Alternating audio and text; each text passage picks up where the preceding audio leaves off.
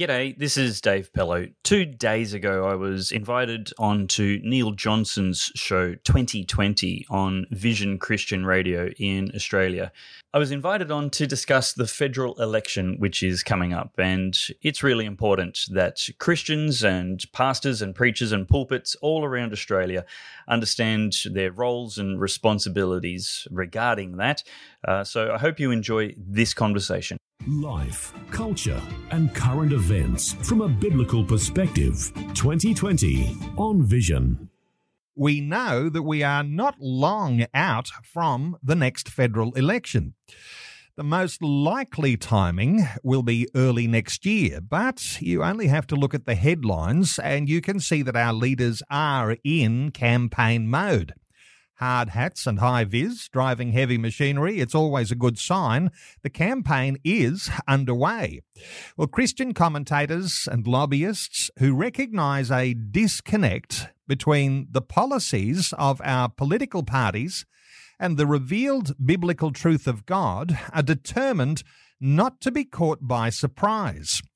Our regular focus is on the dangers of losing our freedoms and the rise of authoritarianism here in Australia.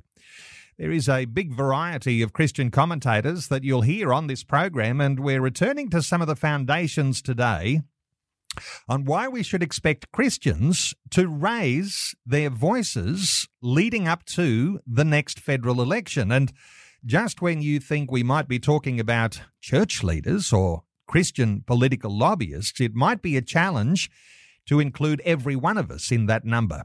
Our special guest through this coming hour, Dave Pellowe, is founder of the Church and State Summits and of the online conservative channel called The Good Sauce.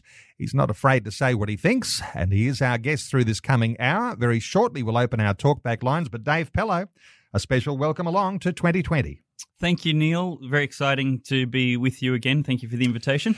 Well, Dave, the Church and State Summits, they've made such a tremendous impact over these past few years where you have been able to successfully gather together some amazing commentators, Christian leaders who've got political views, and they've been able to set, in some sense, uh, in train that thinking that sets the Christian way of thinking about politics apart. And so, with another election coming, uh, a little bit of continuity continuity today on on those thoughts.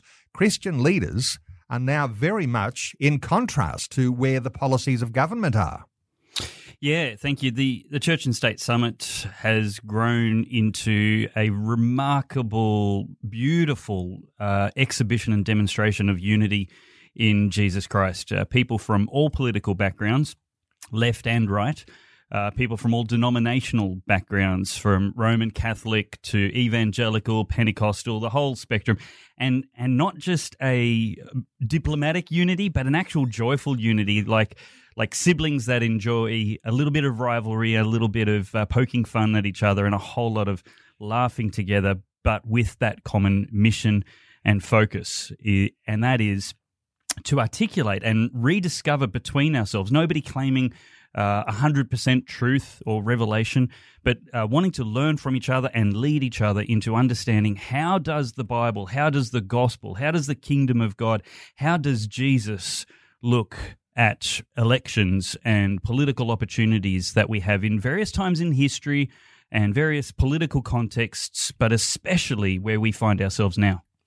An old saying, iron sharpens iron, and you get those Christian political commentators, Christian political leaders in the same room, and they begin to hear each other and where they're sitting and those things that they mm. hold in hmm. common, those things that they have in difference, uh, iron sharpening iron, and the Christian voice is louder and more clear today than it was uh, just a few years ago before the Church and State Summit. So, uh, special honour to you uh, for the good work that you've done in founding the Church and State Summit. No Praise doubt, God. no doubt, yep. Uh, next year there'll be a, uh, one of those coming up early in 2022. Let's come back to real basics here for a few moments. Christians and politics, uh, politics and Christians. The mm. thought that some Christians have of uh, to be really spiritual is to not engage in the of politics, but in some sense, politics is just people organised along the lines of the ideas that they support. And so you've got people who are now, uh, with contrast, ideas one side, ideas another side, uh, Christians in the middle of all of that trying to make sense. How do you describe politics and where the Christian fits into there, Dave? Uh, I think the parable of the Good Samaritan or the Good Neighbor is uh, the perfect parable for politics. There were two religious people, very devout, very spiritual, very devoted in, in their fervour for God, going about their religious duties, and they didn't want to get involved in the grubbiness of helping a neighbour in need. Uh, they didn't want to get involved in, and he was one of them. And then this other neighbor, a Samaritan, probably despised by the guy who was who was beaten, maybe unconscious on the side of the road. Uh, you know, he was the guy who said, "This isn't my job. Uh, this isn't why I'm on this journey." Um, but I'm going to allow myself to be interrupted by God and by my love for fellow man, even though I've got no, no knowledge or relationship with him. He could be total stranger, even hostile to me and he invested his time, his effort, his resources, and he took a long term interest. He wasn't above getting involved in the grubbiness of, of helping out, uh, whereas the religious people were. And, and, and I think in that parable, the religious people were the villains of the story, not the robbers. And the hero was the guy who loved his neighbour unconditionally and allowed himself to be inconvenienced and interrupted and invested in his neighbour's welfare. So, a little less like the religious leaders, a little more like the Samaritan who had on his mind, even though it was an interruption for him as well, that he needed to do the right thing to help his neighbor mm. who, you know, because Jesus at the end of it, he says, you know, uh, who was his neighbor? And of course, it was the Samaritan. So a little more like the Samaritan helping our neighbor. How does engagement in politics help our neighbor? Is this something that we ought to be thinking of as Christian believers and the way we might be engaging in the political spectrum? Absolutely. Well, we live in a democracy which there was no equivalent for in ancient times when the Bible was written. Uh, at best, Rome was an imperialist occupying force uh, that conquered through fear and violence, um, and and that was the Jewish experience of of, of Rome. Um, now, what we have is the opportunity to by invitation of our political context, a liberal, inclusive democracy, by, by invitation, we get to have a say and an influence on the policies that affect everybody. Uh, there is no such thing as a law that just affects one person. You know, permission to pee at one end of the pool doesn't affect just the person who needs to go, it affects everybody.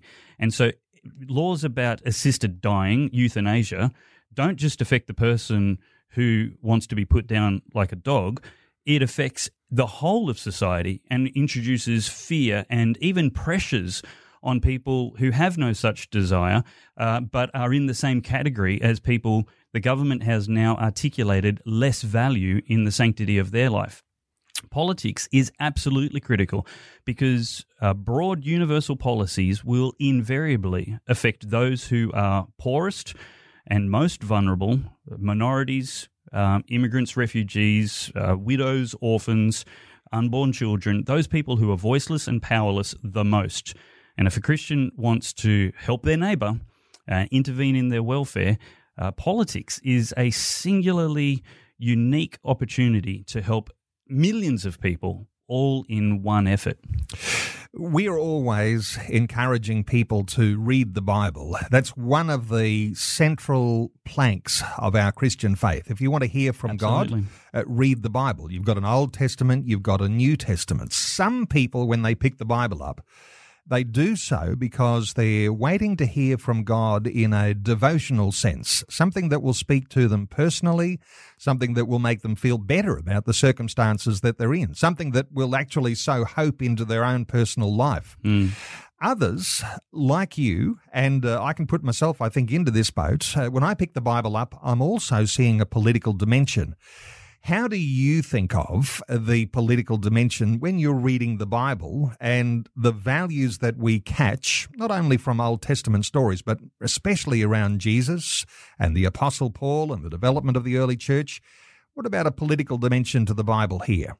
Uh, the Bible is saturated with politics. If you read uh, the kingdom of God and the lordship of Jesus Christ, the Prince of Peace, and the government shall be on his shoulders, and the authority of the believer with anything other than a political paradigm included, not exclusive, uh, then, I mean, if you just read Jesus' definition of the good news, when he uh, quoted the, the prophet and said, The Spirit of the Lord is upon me to preach, you know, freedom to the captive, sight to the blind, and and so forth.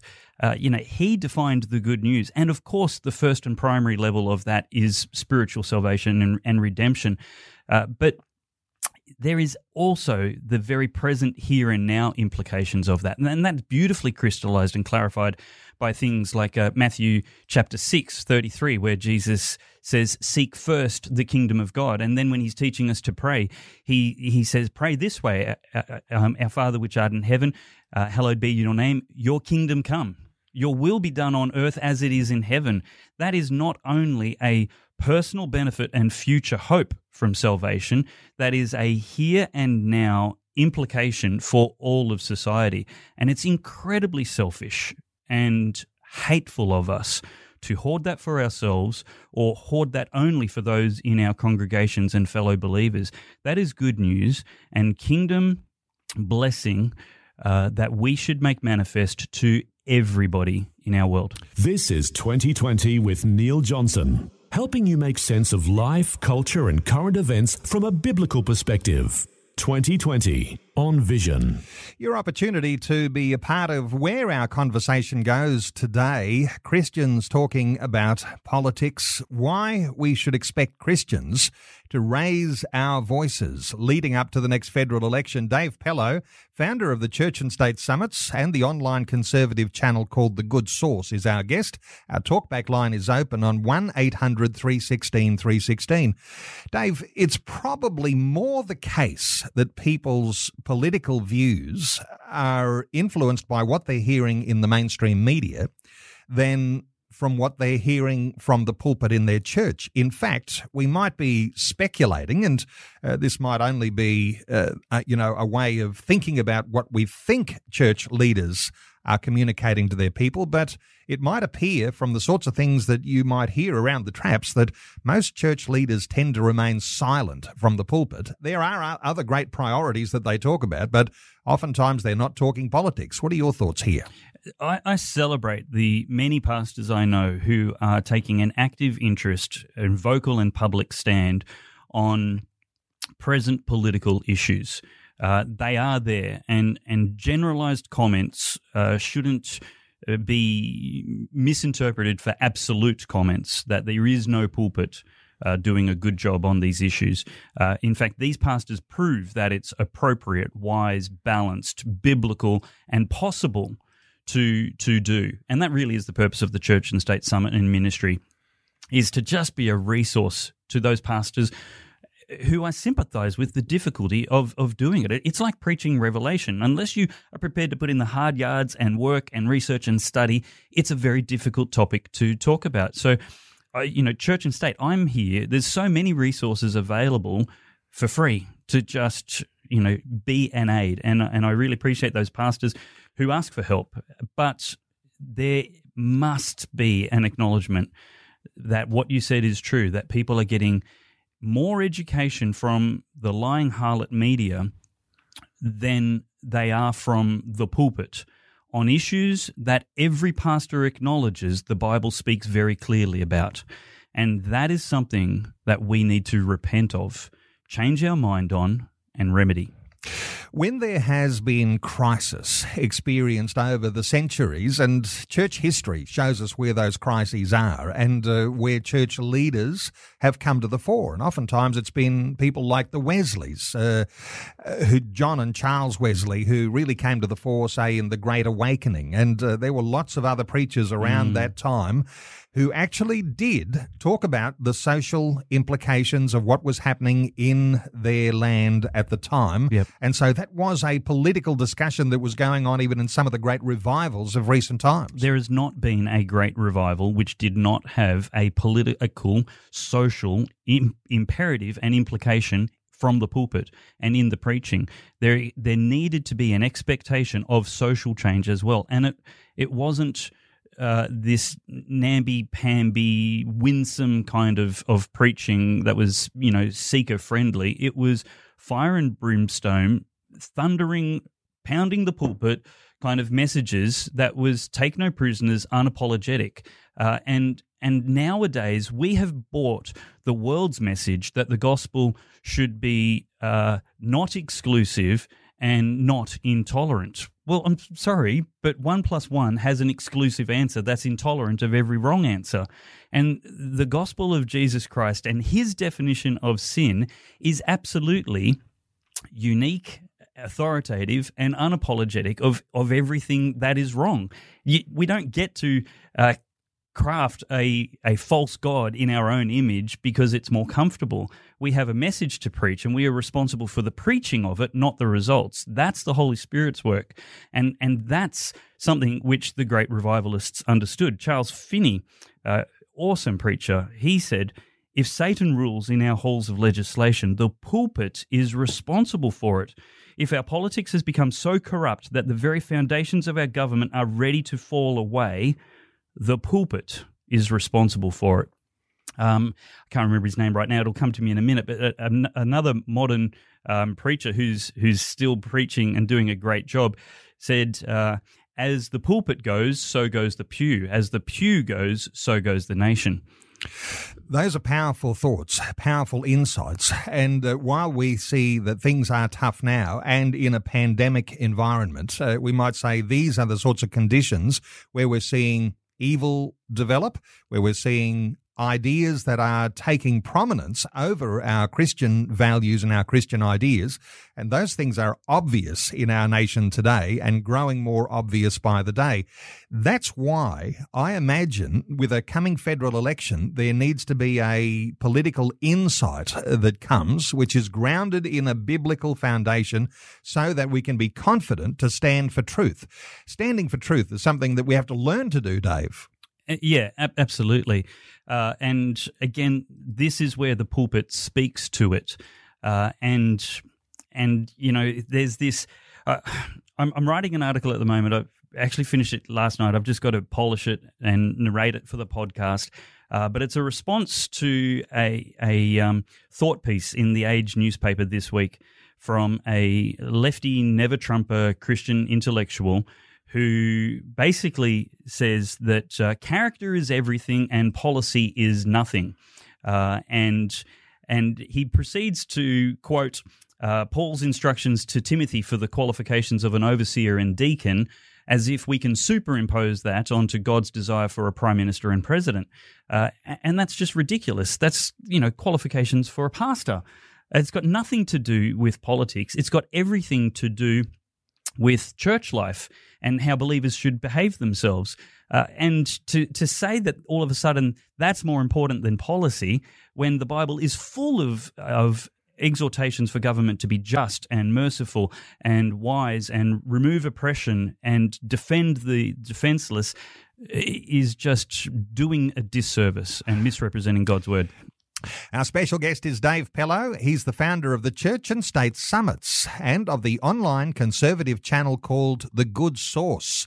He's not afraid to say what he thinks, and we're taking calls. You might like to contribute to our conversation on 1 800 316 316. Dave, let's start off taking a call. Ian is in Kingaroy in Queensland. Hello, Ian. Welcome along. Good morning. How are you, Neil and Dave? Well, thank you, Ian. What are your thoughts Good for our morning. conversation? Well, speaking from experience and having addressed a number of government inquiries, um, I find that churches aren't supportive in supporting those parishioners that do want to stand up and speak um, towards the Christian perspective on some of these things. Ian, do you think that's because the churches think that people who are outspoken might be in some way unqualified to speak? Uh, Possibly, but then the Bible also tells us that the Holy Spirit will give us the words to speak when we reach the situation that we need to address. I wonder about uh, denominations too. Maybe the Anglicans support an Anglican spokesman. Maybe uh, the Australian Christian churches might support a Pentecostal spokesman. Any thoughts on any of those sorts of differences there? Yes, I, but I'm speaking, I suppose, in a general sort of way. I'm finding that most churches don't feel that they can support parishioners raising political issues for our communities these days, and we certainly don't preach the fire and brimstone messages that that uh, you spoke of a little earlier, as far as having a um, revival or anything else is concerned. So mm. I, I'm at a bit of a loss for for um, you know, trying to get or engender support from either parishioners or pastors of churches to address some of the political issues. Ian, good thoughts. Let's get a, a thought or two. Dave Pellowe, uh, this rings true for some of the experience you've had too, no doubt. What are your thoughts for Ian? Look, uh, I've spoken to some denominational leaders of, of the nation, and, and they assure me very firmly, and I have absolutely every reason to believe them, that they are lobbying furiously and, and firmly behind the scenes. Uh, and that is the problem I have, that it's behind the scenes. But I appreciate they're doing something and, and not actually silent as often perceived to be. Uh, but, uh, you know, I also want to emphasize again, just for the record, that uh, far from being a church basher, I'm a fan of the local church and, and pastors. And uh, there are a number of churches that invest financially in sponsoring my ministry. And uh, my church has certainly got my back um, to speak politically. So there are some very, very good exceptions, but you are certainly not Robinson Crusoe in wishing that more churches would support the people within them uh, who who have that prophetic call on their life to speak boldly into the public square. Ian, thank you so much for a good thought uh, to offer in our conversation today. Our talkback line remains open on 1 800 316 316. Uh, you can join in our conversation. I mean, my thought arises uh, you've got organisations that have grown to significant size, like the Australian Christian Lobby or mm. Family Voice Australia, the Australian Family Coalition. there are a whole bunch of those people that I talk to, and, and they've got their own backing. It sort of makes it viable when the people are prepared to put a few dollars in and mm. help to support the way the thing goes forward. But I wonder that church leaders, while they might be supportive of these voices, they're not always wanting to put their name to it because they say, well, that might not be representative of every Christian movement. Uh, I don't really care about representing every Christian movement. I want to represent Jesus and God's word, and every pastor should have that absolute, bold, fearless conviction. If I have to run a church of one to do it right, then so be it. That's God's problem. My problem, my responsibility is to be faithful. Uh, and, and, so, you know, being representative of organizations and, and you know, human man made denominations is is just silly. Like, if you don't like it, leave. But we're going to be Christian. We're going to be Christ like. We're going to be Bible believers, Bible preachers take it or leave it, and blessed subtractions. And so, when there are organizations that have got tremendous resources, biblically founded. Uh, you might not have to tackle every issue from the pulpit if you can resource your people to be able to understand some of the political issues. That, in fact, empowers people, doesn't it? empowers the church if they are supportive of some of those organizations. Yeah, definitely. And look, we we live in a 24 7 microwave internet age, you don't have to do everything in 15 minutes on Sunday morning. Uh, and you can't possibly. Uh, you know, uh, I know pastors who say to me, Dave, uh, I'm flat out getting people to uh, tithe and pray and read their Bible and come to church every week. You know, uh, like getting beyond the basics and into politics seems like an ambition that's far beyond me. But again, there's so many resources. You can just share uh, articles from Christian thinkers that you think resonate with. You might be able to point out some mistakes in them and some things that you you like to clarify without having to do the five hours research uh, behind it. You can point people. You can you can get some of these ministries into your pulpits. You can hold a special meeting midweek and and make it optional. You're not offending people. People signed up to come to a political meeting if you have it on a Thursday night. Uh, and and so there are so many resources available. You, you're absolutely right. And you know, to that point, uh, we should also take it easy on Christian organisations like the ACL that specialise. Well, of course, they're not going to talk about Christian persecution in Afghanistan because that's the job of open doors. You know, Paul very clearly speaks about the body of Christ and having specialized functions for every part. That's not a problem. Open Doors does a fantastic ministry and they should not be involved in lobbying the message on God's definition of marriage. But the ACL absolutely should. And it doesn't diminish their message if they're not talking about Christian refugees in Afghanistan in every single press release. There may be a tremendous takeaway from a conversation like this today that you can supercharge your own church's expression politically by aligning with some of these organizations. And let's not even take favorites, because there will be some listeners today who've got favorites, or uh, they could recommend to their pastor that maybe we actually get some of these resources into the hands of our uh, our, mm. our uh, congregation, so that there can be at least an awareness. And some people will avoid it, some people will ignore it, but there will be some in congregations everywhere that will take up a real challenge here, and uh, with the uh, you know with the endorsement of their church leader, will take this sort of thing and run with it. Uh, that would be a takeaway, wouldn't it? Supercharge the congregation by aligning with a group that actually has a biblical sense of political policy. Yeah, absolutely. Uh, and and again, you're just tapping into the resources of the body of Christ, which is the way it was designed. Um, there isn't an excuse for never talking about or training the congregation for political issues because the mainstream media is doing it all the time. Let's take another call. Shannon is in Western Australia. Hi, Shannon. Welcome. Hi, thank you. I'll just I'll try and be quick. Um, I just thought I'd get your uh, thoughts on a on a quote quickly. Um, so, op- what's in store for Australia? This is the quote. Depends on what option churches take. Option one is the cloister church, abdication of salt light in public spheres. The result is strong discipleship, which is good, and little to no influence in society, which is bad. Option two, the lukewarm church, embracing of socio political trends, softening of doctrine in effort to be seen as loving, acceptable, and palatable. The result is heresy, apostasy, and the removal of a lampstand. Or option three, the historic Orthodox Church, which is a spirit filled, Bible based, militant church that disciples and permeates every area of society. The result is the creation of imperfect yet Christian societies that stand as beacons of light in a dark world of human oppression. What happens in Australia is up to its churches. God doesn't raise your kids, you do. Don't spiritualize apathy by calling it sovereignty. Bit controversial, but I'm interested in your thoughts. Wonderful stuff, Shannon. Uh, your thoughts here, Dave? Yeah, thanks. Um, uh, yeah, no strong disagreement with that at all. Uh, there's very clearly a comparison in option two to the Church of Sardis, who was lukewarm. And, uh, you know, the interesting thing is that Jesus says to the Church of Sardis, Behold, I stand at the door and knock. And if you invite me in, I'd, I'd love to come in. Uh, we often think that's a message for unbelievers. No, that was a message to the church. Jesus wanted an invitation into the church a great preacher recently heard I heard him say about this. Uh, you know, Jesus's name was over the door, but his name wasn't on the guest list, uh, and I just fear that is the case for so many churches uh, in Australia to this day who are uh, lukewarm.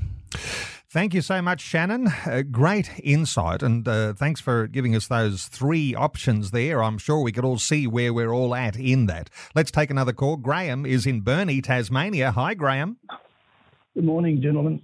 Uh, look, today our nations have rejected God, and this is just a reflection of what the confusion and what's the rejection of God our nations have made their choices. They've had politicians for the last 20 odd years. They know what they are. They've embraced these people. Uh, the true Christians who cry out are pushed to the side, and we're battling, actually being persecuted in these days, right in their own backyard, for standing up for God. And this is God's saying to us, come out of her, my people, seek salvation. Mm. I'll leave it at that. Graham, good thought there. A little pessimism in what you're saying, almost as though this was inevitable and this is, you know, uh, you know, these are the, the clothes we've got to wear. But I guess a conversation like this today is that do we have to accept that as the norm?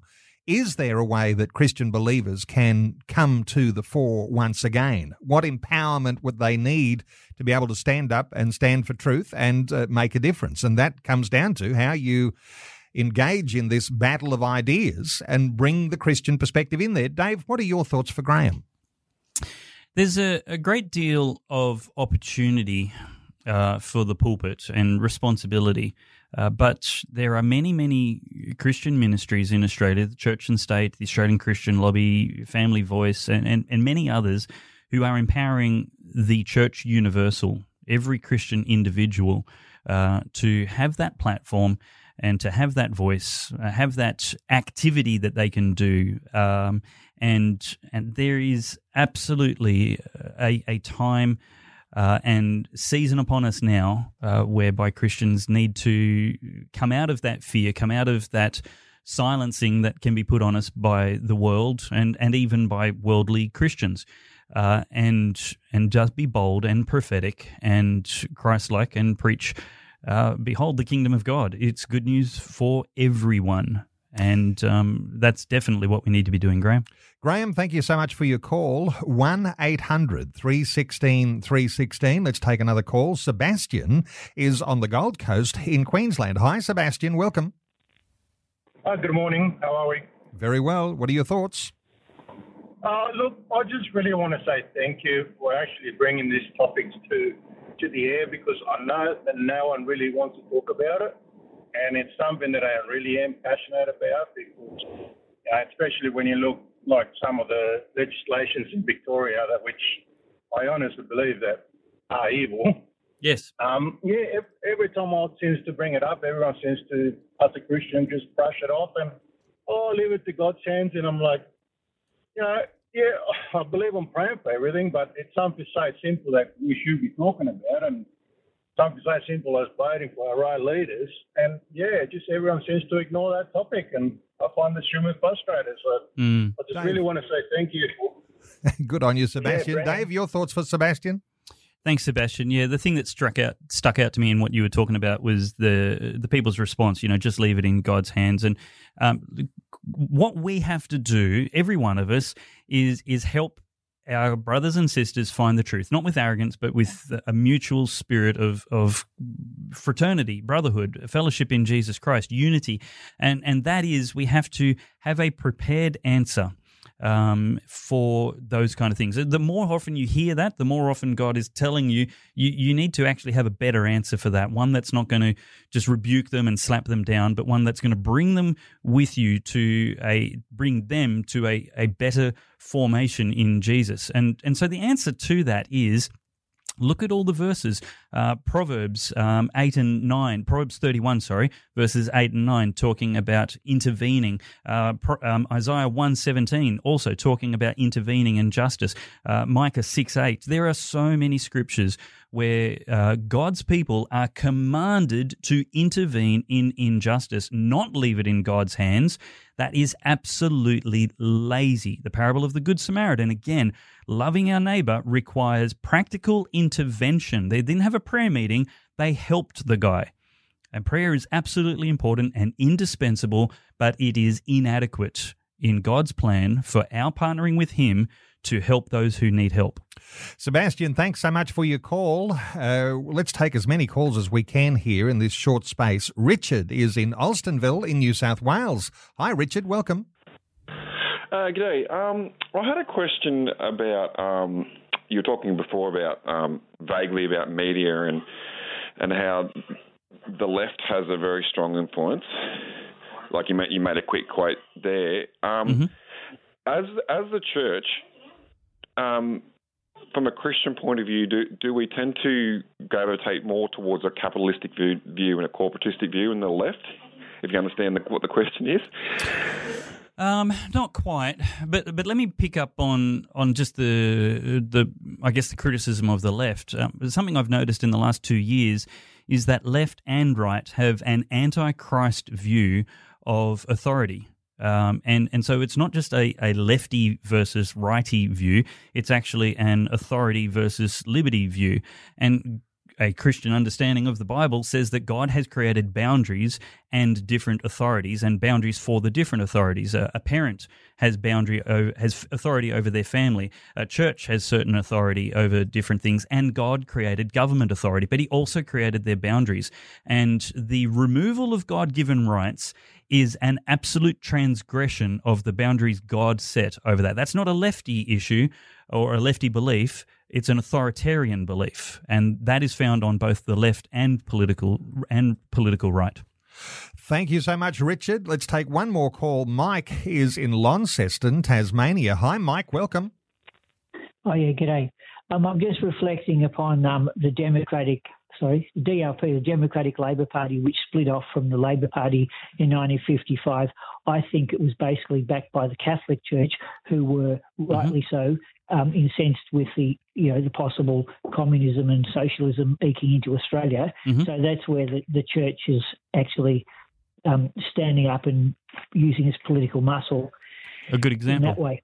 Yeah, that, that was a good example, and uh, and this is um, uh, one of the truisms is that the Labor Party has a Christian foundation, uh, long since forsaken, uh, and so may the Liberal Party uh, and I dare to venture, long since forsaken.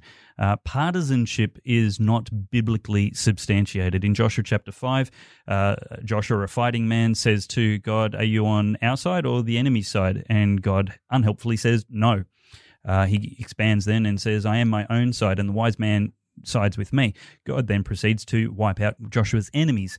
Uh, and, and, so, you know, God doesn't care whether um, Liberal or Labor support his policies. He just wants his policies supported. And so it's for the Christians, uh, external and internal to those policies, to find every resource at their disposal to seek first the kingdom of God and his righteousness.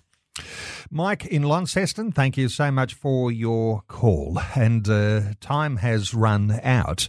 If we're summing up things here and talking about how the Christian thinks politically, uh, there are some things when we are followers of Jesus, uh, people think of that followership in different ways. Uh, one thing that uh, stays very, very firm in me: if you to, if you're a follower of Jesus, you don't just believe in Jesus; you believe what Jesus believed. Uh, to mm. me, that becomes a foundation for the way we think about everything, whether it's our marriage, our family, whether it's all of the social issues that we're talking about, Dave. Jesus front and center. Mm. And yet that ought to be motivating us, as you say, not just to the prayer time, but to the action of how we actually uh, represent that believing in Jesus. If you're uh, summing up a few of the th- sorts of things we're talking about today, uh, uh, what what are your thoughts? Uh, one, the gospel is not a personal benefit, future hope alone. It is definitely a personal benefit and future hope, but it is a real political statement um, with immediate present implications. The lordship of Jesus is not just over. Uh, you know your personal heart, uh, but he is the exalted Lord of heaven and earth. Uh, that is an impotent, weak, and limited statement if it doesn't include uh, people outside the kingdom of God and the political realm. Um, but it isn't weak and impotent. It is potent and strong because Jesus is the exalted Lord and we seek his kingdom here and now. That is the fullness of the gospel. It is a cop out to say, I'm not interested in preaching politics because I'm only interested in preaching the gospel. Uh, and we absolutely owe, owe our all and only allegiance to Jesus. No political party, uh, and and so we are free and liberated agents of the kingdom of God to influence biblical justice, not social justice, not racial justice, biblical justice, uh, which gets all of those other things right without corrupted human agendas. Uh, and when we have uh, the gospel and biblical political philosophy, we are preaching justice, we are preaching freedom, we are preaching peace, uh, and we are preaching the kingdom of God. But in the political realm, uh, the best condition for our unbelieving neighbors is the kingdom of God and, and those policies. Uh, and that does not mean that does not mean the imposition of faith. It means the imposition of justice and morality. Wonderful stuff, Dave Pellowe. And as I farewell you today, let me just say Church and State Summit, early 2022, end of February typically. 26th of February. All right, we'll mark that in the diary, and uh, no doubt we'll be talking to you in the lead up to the Church and State Summit, as I always do. Goodsauce.news, your online news channel. Uh, no doubt uh, the listeners to today's conversation, uh, they might look to, to some of the articles, some of the programs that are running on your news channel. A very, very quick oversight uh, of, of what you do. Yeah, so we run a uh, look. It's it's conservative generally. I'm Christian by choice and conservative by coincidence. Um, and and so we want to publish those views which are largely censored and squashed in in the mainstream media. It's not exclusively Christian, but if you read the article I'm publishing later on today, it's very Christian. Um, and so that's a voice uh, of of reason and and truth and debate. Uh, where debate is welcome, I'm happy to publish people I disagree with. Uh, not afraid to be controversial. And uh, Dave Pellowe, always refreshing to get your insights onto the sorts of issues we're talking about today, and no doubt we'll get your insights as we lead up to another federal election. Let me give the websites churchandstate.com.au and goodsauce.news, uh, that online conservative news channel. Dave Pellowe, thank you so much for taking some time to share your thoughts and your heart with us today on 2020. Thank you for the opportunity, Neil. God bless you all. Thanks for taking time to listen to this audio on demand from Vision Christian Media. To find out more about us, go to vision.org.au. Hey, thanks for listening. I appreciate you tuning in. Uh, and of course, you can go to goodsauce.news to subscribe to our newsletters there or to become a supporter. A big thanks to the Good Sauce and Pellowe Talk supporters who chip in a little bit each month, $5, $10, $20 or more to help keep this work coming to you and, and publishing other likewise independent lines of inquiry. I love being challenged, and uh, there's a lot happening. Uh, that article I promised in the interview still hasn't been um, published. It's a fairly long one, and I just want to make sure I get it right because uh, it's a little bit confrontational. So, wanting to be careful and deliberate about that. I don't mind being controversial, but I don't seek to be controversial. What needs to be said needs to be said, and I just want to make sure all of us, but especially me, keeps the sweetest spirit possible while uh, taking no prisoners. Look forward to seeing you soon in the comments and questions and look forward to seeing you in the comments. Uh, feel free to ask a question or make a challenge. Bye.